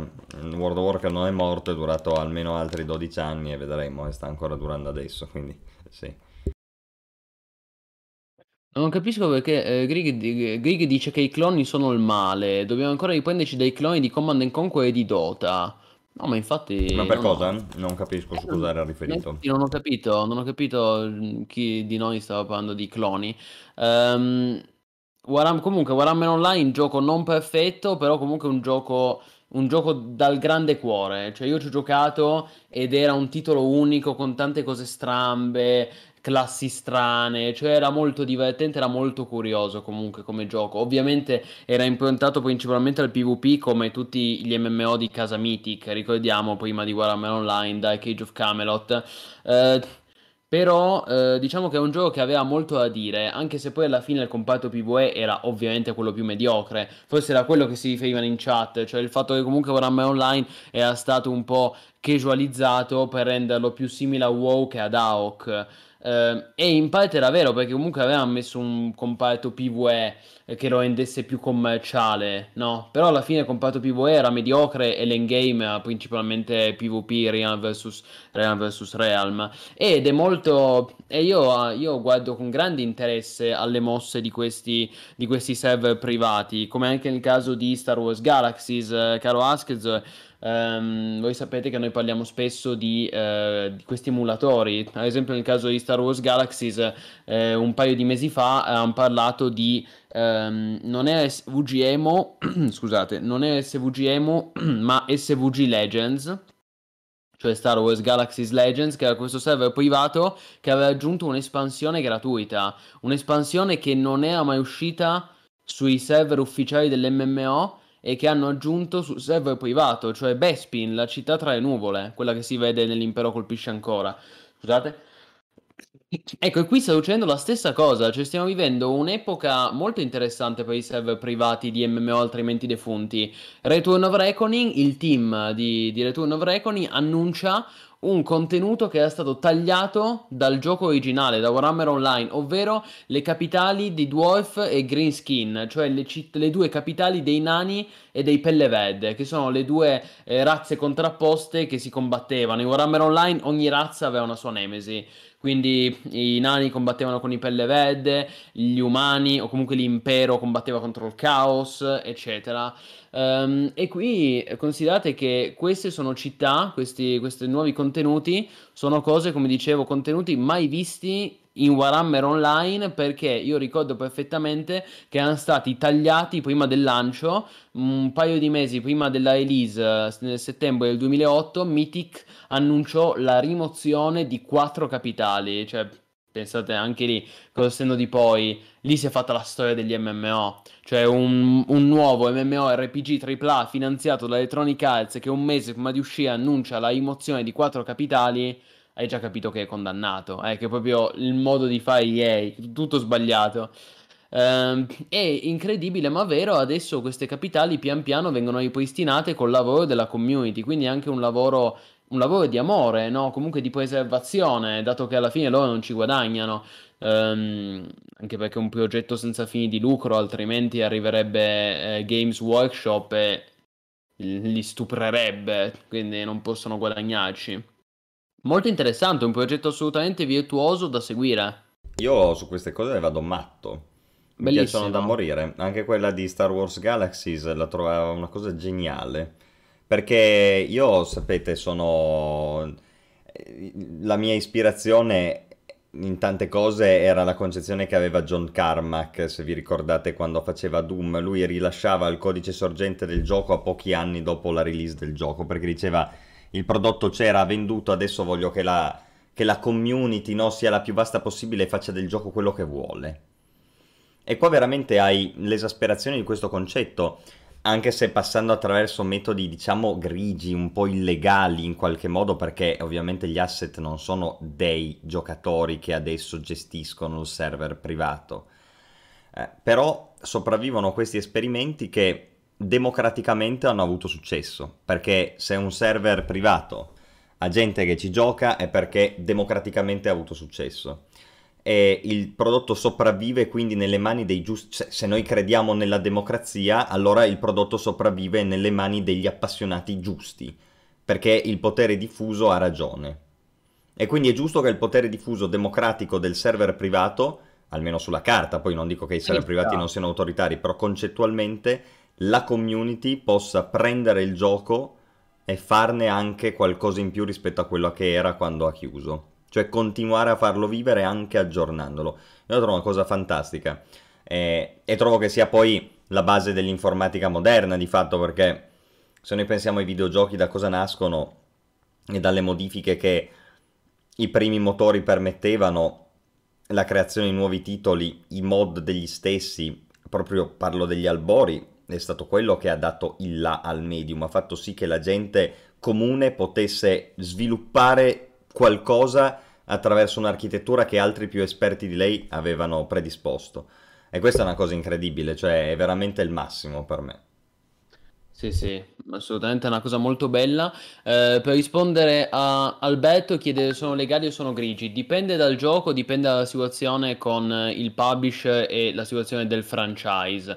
La cosa bella, la cosa figa è che nel caso di Return of Reckoning è un server assolutamente legale, perché di fatto EA non ha più interesse nel gioco da quando l'ha chiuso, e adesso non chiedetemi pochi dettagli legalesi perché non li so, però so che questo, parliamo di un server privato che addirittura ha ricevuto un riconoscimento ufficiale, tant'è che l'anno scorso il server questo server di Return of Reckoning aveva attivato i Twitch Drops, quindi vuol dire che addirittura si era fatto riconoscere da Twitch e aveva passato tutto un processo di approvazione, perché se il tuo gioco è uno scam, col cavolo che Twitch ti attiva i Twitch Drops. E cosa che invece hanno fatto con Return of Reckoning. Vi linko la news che hanno pubblicato l'anno scorso su MMO.it, e questo dimostra il fatto che non parliamo di uno di quei server che sta per essere chiuso, sgamulfo, anche perché, come diciamo sempre, bisogna distinguere i server privati di MMO defunti dai server invece di MMO belli, assolutamente sani, vivi e vegeti, che stanno effettivamente rubando il lavoro intellettuale di sviluppatori e publisher. Ad esempio io sono sempre titubante a dare visibilità ai server privati di WoW, perché capisco tutto, però WoW è vivo e vegeto, sia WoW Retail che WoW Classic. E tra l'altro WoW Classic è stato creato proprio per andare a coprire quella nicchia di chi voleva un gioco nostalgico come era ai vecchi tempi, più simile al Vanilla o a TBC. Quindi diventa anche difficile sponsorizzare, che ne so, l'ennesimo server privato, l'ennesimo emulatore di WoW, anche perché la stessa Blizzard di solito arriva e te li chiude, come ha fatto 5 anni fa con Nostarius e con decine di altri server. Giustamente o meno, però effettivamente lì si pone un problema importante di legittimità del lavoro, problema che invece non si pone con questi MMO già defunti e abbandonati, come Star Wars Galaxies, come Warhammer Online e anche altri, The Matrix Online, ad esempio, Tabula Rasa, Vanguard Saga of Heroes. C'è tutta una serie di MMO che sono stati dimenticati dai loro stessi creatori e che per fortuna vengono ravvivati dalla community. Questa è una cosa bellissima, per evitare anche che venga perso un patrimonio immenso di virtualità, no? Di mondi virtuali. Guarda, hai fatto benissimo a citare prima World of Warcraft, perché volevo attaccarmi proprio su World of Warcraft. Quando WoW ha fatto uscire il WoW Vanilla, WoW Classic, io, lo sapete, non solo io, anche Emberai che l'aveva recensito, anche tutti noi ci eravamo augurati che fosse l'inizio di un percorso diverso rispetto a quello seguito dai server normali di WoW, cioè invece di fare WoW Vanilla Classic, TBC Classic, Waterlock Classic con tutte le patch, tutte le robe, avrebbe potuto essere l'occasione per cambiare le cose, cioè andare in una direzione diversa, fare degli aggiornamenti, non dico che siano completamente nuovi con un botto di lavoro, però cambiare qui e là certe cose che avrebbero potuto poi, con l'esperienza di oggi, no, legittimamente migliorare il gioco. Così non è stato, perché il lavoro è stato fatto di merda, giusto per spillare qualche soldino e GG. Te l'ho fatto anche con una mentalità diversa, se vogliamo. Sì, sicuramente non era questo quello che loro avevano in mente, però è una grande occasione sprecata. E io quando vedo esempi come questo di Warhammer Online, come quello di Star Wars Galaxies, eccetera, dico c'è una via alternativa percorribile, e questi sono esempi che dimostrano che questa via può avere successo, quindi ottimo per loro. No, no, assolutamente, ma è bellissimo che esistano questi MMO gestiti alla community, anzi, a volte io spererei anche che fossero gestiti meglio. Ad esempio nel caso di Star Wars Galaxies, il dramma di quel gioco è che ci sono troppi server gestiti alla community, cioè voi immaginate un MMO come Star Wars Galaxies, che è un MMORPG sandbox del 2003, che già di suo comunque è un gioco di nicchia, perché chi è che oggi del grande pubblico gioca SVG, un titolo invecchiato molto male purtroppo. Allora già è un MMO di nicchia, molto amato dalla sua community, ma di nicchia. Ecco, voi considerate che di SVG ci sono qualcosa come 20-30 server privati, ho perso il conto, c'è una quantità di emulatori spaventosa di SVG, da Stella Bellum, SVG Legends, SVG Emu. Allora va bene avere 1, 2, 3 server, ok, li posso concepire. Nel momento in cui sono 20 server privati diversi di un gioco come SVG, vanno solo a frammentare e spezzare in 1000 rivoli una community che già non è enorme di suo, quindi è un peccato. È così, però per questo io facevo prima il discorso della democrazia, no? Perché in questo mare magnum alla fine alcuni prodotti sopravvivono, alcuni sono particolarmente di successo e si possono permettere quello che stiamo vedendo ad esempio adesso su SVG Legends. Quindi alla fine hanno ragione loro e sono loro che colgono il testimone, quelli democraticamente più di successo. Sì, tra l'altro guarda che grafica Ask, cioè SVG non aveva questa grafica, lo hanno migliorato anche nel fare questa nuova espansione. No, ma ti dico, cioè, questi sono piccoli capolavori, sono robe che andrebbero studiate nella manualistica, perché sono veramente cose innovative e eccezionali, non per forza in termini qualitativi, ma eccezionali nel senso di eccezione, no? Ci sono robe fondanti queste. Sì, eccezionali, ma anche da un punto di vista fenomenologico. Ecco, tu sai che io sono un fissato di questi argomenti e la preservazione dei mondi virtuali è un argomento, un tema molto giovane, però di cui si parla poco e bisognerebbe parlare di più, è molto interessante. Comunque sì, anche Sandro Raz dice: anch'io avevo sperato in una realtà alternativa per WoW Classic, tipo housing eccetera eccetera, minchia magari l'housing, poi vedi come hanno gestito TBC con i booster personaggio e niente, allora si meritano l'esodo su Final Fantasy XIV. Sì, sono d'accordo, come ho detto anch'io, TBC Classic, mettere il boost e le mount a pagamento con le microtransazioni è stata proprio una porcheria, quindi sì. Bene. È così. Vabbè, di Warhammer Online abbiamo detto. Comunque tenetelo d'occhio ragazzi, questa è una bomba, questa cosa dei nuovi capitali dei nani e pelle verde.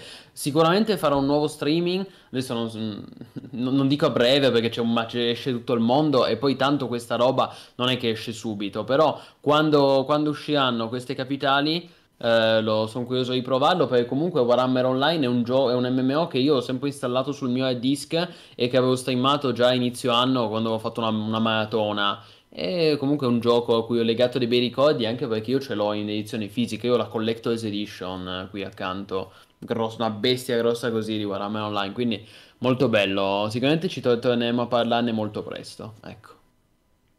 Vuoi prenderti qualche minuto prima di introdurre l'ultimo argomento, visto che, insomma, se ci sono anche domande dalla chat e curiosità, magari le possiamo prendere subito, siamo in un po'. Allora, io ho già risposto al volo a Paolo Penn che chiedeva di se Diablo può essere classificato come MMO e KOTOR. Allora, KOTOR è inteso come Knights of the Old Republic, no di sicuro, perché è un RPG single player offline. A meno che, cioè, discorso diverso invece per SWTOR, cioè Star Wars The Old Republic, e quello ovviamente è un MMORPG a tutti gli effetti. Per quanto riguarda Diablo 4, da quanto si è visto sembra avere delle componenti abbastanza importanti da MMO, però finché non esce, sai, potrebbe succedere qualsiasi cosa. Magari alla fine Blizzard decide di diventa pavida e dice no, non facciamo l'MMO, e quindi cosa anche probabile considerando le ultime mosse di Activision Blizzard, e poi comunque non lo vedremo prima del 2023 nella migliore delle ipotesi Diablo 4, quindi è ancora difficile al momento dire sarà un MMO. Sicuramente sarà sempre più online man mano che si va avanti. A me personalmente quella componente lì è quella che mi fa meglio sperare nel gioco, devo dire, perché da quello che ho visto è interessante, sistema Shared World con i world boss, andare in giro, è una versione più massiva di Path of Exile, diciamo, no? Mi sembra che vada nella direzione giusta, anzi forse bisognerebbe anche osare un po' di più visto che siamo nel 2022, infatti sono molto d'accordo col tuo discorso della pavidità, secondo me è un grande rischio quello. Sì, come spesso capita. E per il resto non voglio introdurre un argomento gigante, voglio solo dire una cosa, comunque occhio a Sea of Thieves. Allora, Sea of Thieves sono usciti degli aggiornamenti, diciamo, discutibili e anche un po' deludenti negli ultimi mesi, però hanno annunciato la Season 4 che inizia, indovina quando, il 28? No, il 23, però le due date di quest'anno sono il 23 e il 28 in cui esce tutto. Quindi la stagione 4 che inizia giovedì 23 settembre, appunto questo giovedì, The Sunken Kingdom, il regno sommerso. Molto interessante, finalmente hanno messo da parte tutte quelle cagate legate a Jack Sparrow e Pirati dei Caraibi. Ma va, non c'entravano niente con un sandbox emergente come Sea of Thieves, e questo nuovo aggiornamento gratuito si basa sul regno sommerso, quindi sulle profondità marine, tesori sott'acqua, gallerie, robe alla Jules Verne, no? Quindi relitti, insomma hanno arricchito la parte subacquea, che è una cosa che io volevo da anni, perché io tu lo sai, insomma, ogni volta che si giocava a Sea of Thieves io quello che si buttava, si tuffava, andava a cercare tesori sommersi. Infatti è diventato anche un meme, no? Ed effettivamente Sea of Thieves aveva bisogno di un bel revamp, perché di solito quando ti buttavi a cercare qualcosa sott'acqua al 99% delle volte non trovi niente di interessante, al massimo trovi una sirena spiaggiata in mezzo al nulla, e quindi era un po' triste. Invece con questa espansione che esce giovedì rifanno tutto il mondo sottomarino, mettono anche le nuove, diciamo, nuove caverne, degli specie di dungeon, c'è tutto un sistema, ovviamente dungeon sempre aperti, però sì, sono delle caverne, un sistema di grotte e caverne sotterranee in cui trovare dei tesori, molto carino, molto intrigante. Infatti io e gli ammotinati siamo pronti a fare il nostro ritorno. Anche lì dovremmo riuscire a farlo compatibilmente con i tempi e con i giochi che escono in queste settimane. Però ho già sentito Emberai che ha voglia di tornare su Sea of Thieves, quindi comunque un paio di partitine anche lì non ce le toglie nessuno, e sono molto curioso di provare questa nuova season. Da tenere d'occhio, tu dici?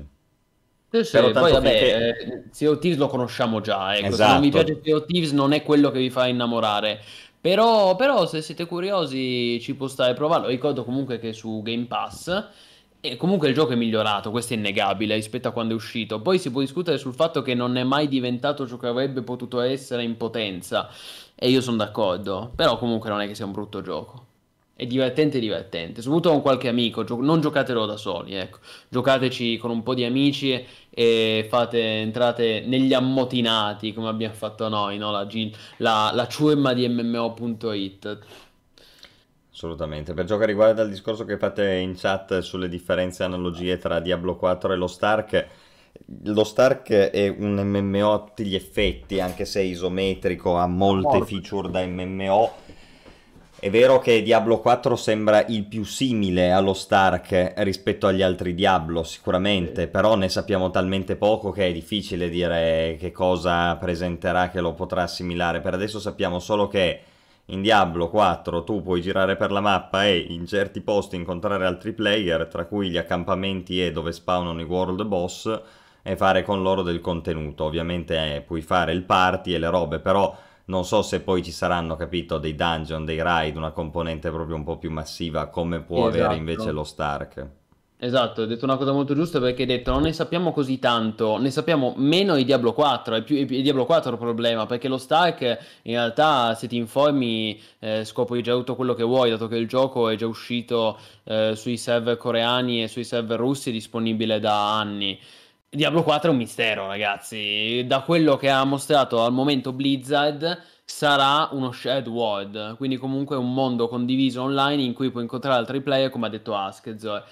Però in pre-alpha, è ancora in pre-alpha, quindi Blizzard ci mette poco a dire no, l'abbiamo ripensato per dare priorità al single player. Cioè tutto è possibile, vedendo la Blizzard degli ultimi tempi, e soprattutto aspettiamoci un bel ritardo dopo tutti i licenziamenti e i problemi che ha affrontato e sta ancora affrontando in questi mesi. Cioè questa è stata un'estate terrificante per Blizzard. Meno male che almeno Diablo 2 gli salva la situazione, perché adesso non voglio spoilerare, però facendo tutti gli scongiuri, i dovuti scongiuri, sembra un prodotto comunque ben confezionato e ben realizzato, Diablo 2 Resurrected, che infatti non a caso non è stato curato direttamente da Blizzard ma dai Vicarious Visions, che sono un team di grande esperienza. Diablo 4, boh, tutto da vedere, perché ricordiamo che giusto appunto 2 mesi fa, quando c'è stato lo scandalo in Blizzard, se ne sono andati il Game Director e il senior designer, mi sembra. Comunque diverse figure di spicco hanno lasciato. Non parliamo dell'animatore stagista che sostituisci, capito, in 2 giorni. Qui parliamo dei direttori di Diablo 4, hanno mollato. Quindi speriamo che si trovino dei sostituti all'altezza, però sicuramente ci sarà un ritardo sulla tabella di marcia. Ecco, io me l'aspetto. A me quello che tu hai toccato un giusto tasto prima quando hai parlato di pavidità, secondo me, perché poi alla fine il nocciolo della questione è tutto lì. Se io penso a come era il passato, queste grandi software house, chiamiamole AAA, no? Quelle erano all'avanguardia dell'innovazione. Avevano il coraggio di osare. Ogni prodotto nuovo che usciva da parte loro portava una feature innovativa che non si era vista prima, o comunque una riformulazione in chiave moderna di cose del passato, migliorandole. Assolutamente. Oggi è esattamente l'opposto, cioè è incredibile, e si è completamente capovolta la situazione. Oggi c'è il rischio che la software house AAA sia quella che innova di meno in assoluto. Anzi, è così, non è che c'è il rischio, perché se noi vediamo Blizzard, Ubisoft, EA, cioè figurati... L'innovazione sta a zero, l'unica cosa che conta è produrre un titolo che sia gestibile, giocabile, accessibile e che quindi riesca a fatturare alla fine dell'anno, alla fine del trimestre. Quindi è ridicolo, io penso che oggi noi ci interroghiamo sul fatto che Blizzard, che praticamente ha dato origine a degli interi giochi, interi generi, capisci? Lei o attraverso di lei, perché grazie alla lungimiranza, per esempio, dell'editor di Warcraft 3 sono nati i MOBA, capisci? Cioè capisci la lungimiranza di quello che era un team di sviluppo all'inizio degli anni 2000, e oggi invece ti danni l'anima perché pensi che lo stesso team di sviluppo, ovviamente non sono le stesse persone ma la stessa casa, invece rischia di rovinare i suoi giochi per un'eccessiva pavidità. È il mondo all'inverso. Eh sì, ma in generale quello che dici è giusto, e purtroppo oggi viene vista così. Poi è vero, negli anni 90 c'era un approccio diverso all'innovazione, e quindi c'era questo continuo andare avanti, scoprire cose nuove, cioè negli anni 90 banalmente. A rischiare banalmente. Sì, infatti negli anni 90 nel corso di 4 anni cambiava tutto, cioè tu potevi prendere la scheda video e buttarla, tra il, che ne so, il 95 e il 99 cambiava tutto. Adesso c'è anche tutta la crisi, semiconduttori, non si trova, cioè ma noi ci pensiamo al fatto che siamo a settembre 2021, è passato un anno dal lancio delle console cosiddette next gen, e ancora non si trovano le console next gen, cioè ci sono ancora problemi di bagarini, problemi che non arrivano, cioè ci sono milioni di utenti che ancora non hanno la loro PS5 o la loro Xbox Series X, soprattutto con la PlayStation 5 si è posto il problema. Ora, poi vabbè, io sono un PC gamer, quindi uno potrebbe dire ma che te ne frega Plinius? Me ne frega, perché poi quella cosa rallenta l'innovazione per tutti, cioè è evidente che poi la pandemia anche non ha aiutato, cioè tutta una serie di fattori che si sono uniti e per creare questo immobilismo tecnologico, tra cui non ultimo quello che citavi tu, cioè anche questo immobilismo delle grandi aziende AAA che ormai hanno come obiettivo fare soldi, non alzare l'asticella dell'innovazione tecnologica, e quindi che gliene frega, fanno il prodotto che sanno che vende, il AAA più denso possibile, bello compatto, e avanti così. Ecco, non ci sono più a rischiare oggi sono gli indie oppure quei prodotti medio budget. No, ma è difficile che Activision Blizzard ti faccia prodotto rivoluzionario, cosa che invece succedeva negli anni 90, cambiava tutto in termini di mentalità e di approccio al rischio, anche perché sono progetti che costano 10 volte quanto costavano una volta, cioè oggi sviluppare un AAA ti costa $500 milioni, poi è vero che un sacco vengono buttati in marketing, quindi se già togliessi quello costerebbe la metà, però se vai a vedere quanto sono costati GTA 5 o Destiny 2 in termini di sviluppo sono cifre spaventose, per cui è ovvio che dici beh, non fanno un gioco innovativo, no, perché se rischiano e poi va male, cioè vanno in fallimento. Si capisce, però uno non deve per forza spendere $500 milioni per fare un gioco bello. Assolutamente, anche perché poi vai a vedere quei giochi e spesso 300 li hanno spesi in marketing, per cui è ovvio che sono costosi. Raga, avete scelto voi di spendere 300 euro in marketing, non è che eravate costretti, no? Il bel gioco lo puoi fare con un decimo, anche un centesimo potenzialmente, ecco, però... Sì, Zedo ad esempio porta l'esempio di Garriott, che ha rischiato tutto con Ultima Underworld e Ultima Online, ma poi ci è rientrato, ha cambiato il mondo del gaming e si capisce. Sì, e poi gli è andato male con Tabula Rasa e Shadow of the Avatar. Lui comunque va rispettato come creativo perché si è sempre portato dietro questa mentalità del rischiare. Molte volte gli è andata bene, è stato trattato come un genio innovatore, altre volte gli è andata male, è stato preso a pesci in faccia. Però comunque è meglio uno così che tenta il rischio, e poi alla fine lui l'ha cambiata davvero l'industria dei videogiochi, sia con i fallimenti che con i successi, ma ha creato i nuovi generi, quindi sì, ovviamente. Lloyd British, poi pensiamo a Ultima Underworld, cioè gli Elder Scrolls vengono tutti da Ultima Underworld, da Origin System in generale, anche Wing Command, Thief, eccetera, Deus Ex, insomma. Bene, ultima cosa di cui parliamo questa sera, che ci siamo portati dietro dalla scorsa volta, non è un argomento lungo neanche questo, però è più che altro una segnalazione che io vi faccio, perché come sapete noi qua siamo grandi amanti del multiplayer in generale, e a noi piace anche giocare al multiplayer. Noi spesso ci lamentiamo del fatto, anzi, che poniamolo da questo punto di vista, che i giochi di oggi non hanno quasi il multiplayer, se non rare eccezioni. Cioè tendenzialmente o sono MMO di qualche tipo, oppure c'è il gioco single player che però non ne permette una fruizione con gli amici. E a tale proposito a volte sopperiscono i modder, che creano dei mod multiplayer per giochi che altrimenti sono single player. Questo è un argomento di cui io volevo parlarvi perché è recente la notizia del rilascio funzionante del mod multiplayer di Dyson Sphere Program, che è questo gioco simulfactorio, simulatore di fabbrica potremmo dire, di logistica quindi, nel quale l'obiettivo è costruire una sfera di Dyson. È un gioco che viene dalla Cina, tra l'altro, molto bello, però appunto finché si trattava di giocarlo in single player c'era anche Factorio multiplayer, no? Ad esempio, perché è tutto un altro spirito giocarlo con un amico. La partita non è chiusa dentro la mestizia del tuo hard disk, ma invece si apre a una condivisione con un amico o più amici. E questo cambia tutto ovviamente, perché è un paradigma completamente diverso. Secondo me la riempie anche di un significato che altrimenti non avrebbe quella partita lì. Per cui io volevo segnalarvi questo bellissimo mod multiplayer di Dyson Sphere Program, che però in realtà non è che è l'ultimo di una serie di mod multiplayer che noi abbiamo già citato qui su MMOIT nel corso del tempo, perché ogni volta che io ne trovo uno, lo provo e funziona, mi gaso sempre, mi piace da morire come idea. Ve ne cito altri, sicuramente il migliore in assoluto dei mod multiplayer è quello di Rimworld, Rimworld oggi è un gioco che grazie a questo mod è perfettamente giocabile in multiplayer al 100%, altri mod compresi, cioè c'è una lunghissima lista di mod compatibili col multiplayer che si possono, capito? Si può giocare in multiplayer perfino al gioco moddato, pazzesco. E tra l'altro questo mod multiplayer è geniale, quello di Rimworld, perché tu vedi il tuo amico cosa fa attraverso il suo puntatore, quindi c'è anche il puntatore del tuo amico a schermo e tu vedi quello che sta facendo lui. È veramente fighissimo, cioè è proprio concettualmente superlativo.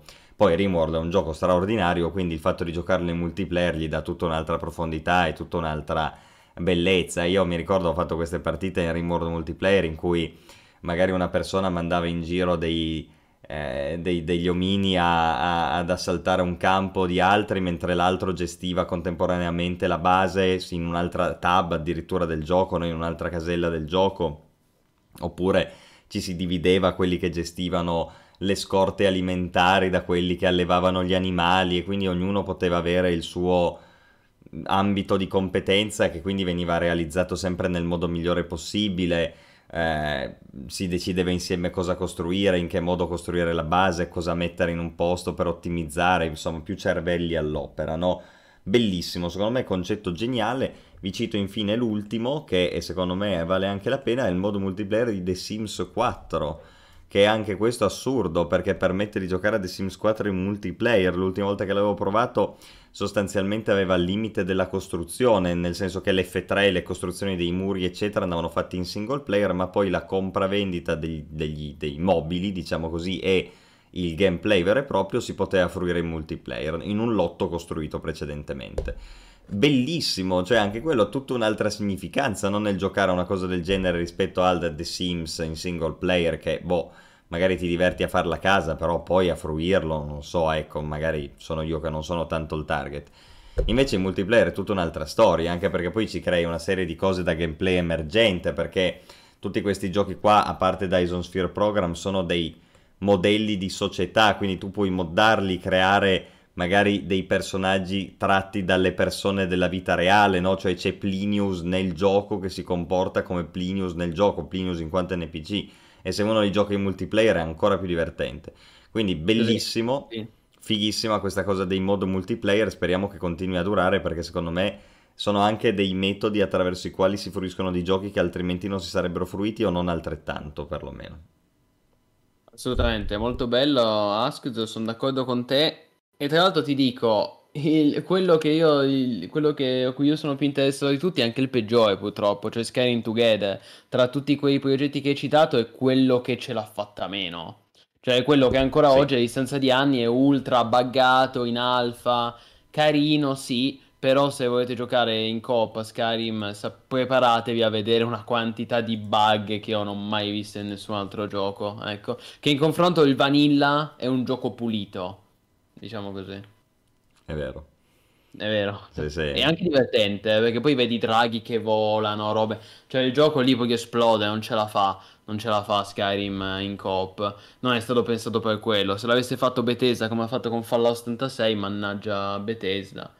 Però è così. Però è divertente in qualche modo, cioè è il sogno di tutti da molti anni quello di poter giocare bene a Skyrim in multiplayer, ancora non è possibile farlo, però c'è questo concept che insomma ti permette, qua stiamo vedendo questo Khajiit che vedete davanti a me è Plinius, certo. Quindi tutto sommato può avere un suo senso. No, ma divertente, poi divertente, l'abbiamo anche streamato, è una trashata, draghi ovunque, bug a non finire, disastro. Però certo non è l'esperienza che uno vorrebbe avere di Skyrim coop, no? Assolutamente. Ci si aspetta qualcosa di più. Però comunque allora è interessante. Secondo me questi sono sempre esempi interessanti che vale la pena, se si ha un amico volenteroso, testare almeno per vedere com'è. Assolutamente interessante. Io tu sai Askizo che quando vuoi io sono sempre disponibile a fare un nuovo streaming di Skyrim Together, ormai secondo me è diventato un po' un appuntamento estivo, cioè tipo l'estate noi lo proviamo, scopriamo che è sempre pieno zeppo di bug. Sì, ma infatti io non sono a conoscenza di grandi miglioramenti, quindi ti dico, lo posticipiamo a quando magari esce qualcosa di un po' più gestibile. Chissà se mai uscirà davvero, comunque... Chiaro. Comunque, Zoro chiede aggiornamenti su Imperium. Guarda, sto giusto controllando adesso la pagina Steam, ma no. Cioè, il gioco... No, allora, non è uno scam, cioè non è una truffa.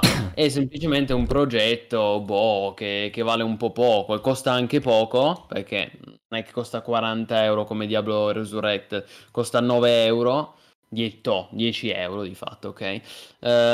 Progetto non dalle grandi ambizioni, che ha riproposto il gioco esattamente com'era, tenendo addirittura i bug e mettendo la risoluzione in full HD. Non è uno scam, anzi, se vogliamo è anche un prodotto onesto, perché si chiama HD Edition ed è un'edizione, una cazzo di edizione HD. Certo, tutti speravamo qualcosa di più, soprattutto per chi ha giocato gli Imperium. Però sto leggendo sulla loro pagina Facebook che annunciano, patch 0, in cambio hanno annunciato il primo torneo ufficiale della stagione, quindi comunque torneo della community con dei premi in palio. Vabbè, io sinceramente preferirei se patchassero per risolvere dei bug abbastanza imbarazzanti. Però, oh ragazzi, sapete cosa, se comprate Imperium HD sapete cosa aspettarvi, ecco. Se siete dei nostalgici che avete adorato i primi capitoli, prendetelo fosse anche solo per nostalgia. Se volete un nuovo gioco, direi che si può fare tranquillamente a meno di Imperium, le grandi battaglie di Roma, ecco. Certo, quando un attimo, un altro streaming ce lo farei volentieri. L'avevo anche pensato di farlo in sti giorni, ma poi come avete visto è uscito Age of Empires, Broken Ranks, eccetera, eccetera. Quindi forse non vale tanto la pena. Però appena abbiamo uno spiraglio, uno streaming di Imperium comunque ci sta, è piacevole. Almeno per me che ho giocato l'originale, ecco. Anch'io ho letto che Fallout 76 è molto migliorato. Vedremo. Non lo so, non mi ispira ancora. So che è su Game Pass, quindi si fruisce anche abbastanza facile volendo. Vedremo, per il prossimo The Elder Scrolls ci vorranno anni, ragazzi. Prima vedremo Starfield, che sappiamo già che uscirà nel novembre del 2022. E lì bisogna un attimo capire appunto se Bethesda riesce a innovarsi oppure no. Per il resto io direi non guardiamo troppo in là, cioè quando mi si chiede, no, che ne so, di The Elder Scrolls 6, sì, possiamo anche parlarne, ma tanto non lo vedremo prima del 2024. Meglio parlare piuttosto di uscite imminenti, no, dico io, tipo un New World. New World, comunque, ragazzi, noi adesso stiamo, cioè, per dirvi, noi stiamo lavorando, e adesso noi, come ultimo argomento, no, Askz, e poi ci salutiamo. Noi adesso tra poco chiudiamo il salotto proprio per andare a parlare della gilda ufficiale di MMO.it su New World. Cioè andiamo a parlare con Kravuz per organizzarci, per vedere se si può fare qualcosa per questa gilda, con chi, con quali contatti all'interno della community, e vedere cosa si può fare. Ecco, noi l'impegno ce lo mettiamo. Poi vediamo se riusciamo a trovare collaborazione anche in termini di gestione della gilda, perché ragazzi voi lo sapete, non l'abbiamo mai nascosto, che comunque gestire una gilda in un MMORPG è un impegno importante, abbastanza gravoso, soprattutto in un MMO come New World, che all'endgame è PvP. PvP è conquista territoriale, quindi è molto più hardcore che non, che ne so, GW2, cioè gestiamo una gilda, che poi non si chiamano gilde ma si chiamano compagnie su New World. Comunque gestiamo una compagnia su New World è un'impresa importante, un impegno, ecco, un impegno importante. E come dicevo, voi sapete ragazzi, non l'abbiamo mai nascosto, che noi purtroppo di tempo non ne abbiamo tanto, per cui noi sicuramente, io, Askz e Kravuz, faremo il possibile per coordinare la gilda, però poi diventa anche importante per noi avere qualcuno che si proponga, che si proponga volontario per darci una mano, proprio nell'amministrazione quotidiana della gilda, dato che comunque chi lavora, chi ha casini, chi ha già... Non è che si possono dedicare 12 ore al giorno a New World. Noi facciamo il possibile. Detto questo, se qualcuno di voi è a disposizione, le nostre porte sono aperte, ci trovate sul Discord di mmo.it, e poi vogliamo approfondire i contatti con la community italiana di New World Italia. Infatti ricordo che noi abbiamo una collaborazione in quanto mmo.it con New World Italia. Bene ragazzi, vi faremo quindi sapere, ma se no fateci sapere anche voi se qualcuno ha idee o vuole gestire un po' la gilda di MMO.it. Darci una mano, sì. Poi ovviamente non è che sareste da soli, che noi diciamo bella sayonara e spariamo. No, però dà una mano nell'amministrazione e coordinazione di questa gilda. Ecco, intanto qui lascio in chat il canale Discord e per chi era interessato, il nostro canale Discord di mmo.it. Di cosa si parla? Ci ho giocato 3 ore un mese fa, sono caduto su Fallout 76. Ah, credevo New World, sì sì. Boh, bene ragazzi, io direi che possiamo salutarci, abbiamo fatto 1 ora e 50 di streaming circa. Plinius, qualcosa da dire in definitiva? No, guardavo, c'erano domande. Sì, c'è Diros che dice che sta rosicando un sacco perché aveva programmato di giocare tutto settembre, hanno spostato a quando iniziano le lezioni universitarie il 27. Lo capisco Diros, però ti dico una cosa, goditi la parentesi universitaria perché insomma, almeno poi non so, magari tu lavori mentre studi all'università, però io dico che per come l'ho vissuta io l'università è stato uno dei periodi più belli della mia vita, perché sì, dai gli esami, ma mentre dagli esami c'è anche il tempo di nerdare, ecco, quindi io tornerei indietro, ricordo con grande piacere, ecco, gli anni dell'università come anni in cui alla fine si giocava anche, magari certo, magari non giochi 8 ore al giorno quando devi dare un esame, però alla fine... Insomma, secondo me si può riuscire a conciliare entrambe le cose ed è anche molto bello, no? Una soddisfazione. Quindi sì. Ragazzi, se stasera chiudiamo un po' prima del solito, appunto per andare a organizzarci per la gilda di MMO.it su New World. Comunque, io vi ricordo, prossimi appuntamenti, noi ci vediamo già domani con tanti streaming nei prossimi giorni. Giovedì ovviamente esce Diablo 2 Resurrected, noi di MMO.it seguiremo, siamo stati invitati all'evento di lancio ufficiale, ma prima ancora domani sera già torna il sottoscritto, torna il povero Plinius per un nuovo streaming in disagio su un MMO misterioso, e chi l'ha capito non spoileratelo, però bravi ragazzi. Grandi ragazzi, buonanotte, seguiteci sempre su mmo.it e a presto, domani connessi mi raccomando per lo streaming disagio di Plinius, imperdibile. Grandi ragazzi. Assolutamente, iscrivetevi, abbonatevi al canale e followateci sempre qui su Twitch, quindi ragazzi grazie di tutto, ci vediamo domani, buonanotte, sempre connessi, aggiornati e massivi su mmo.it, grandi!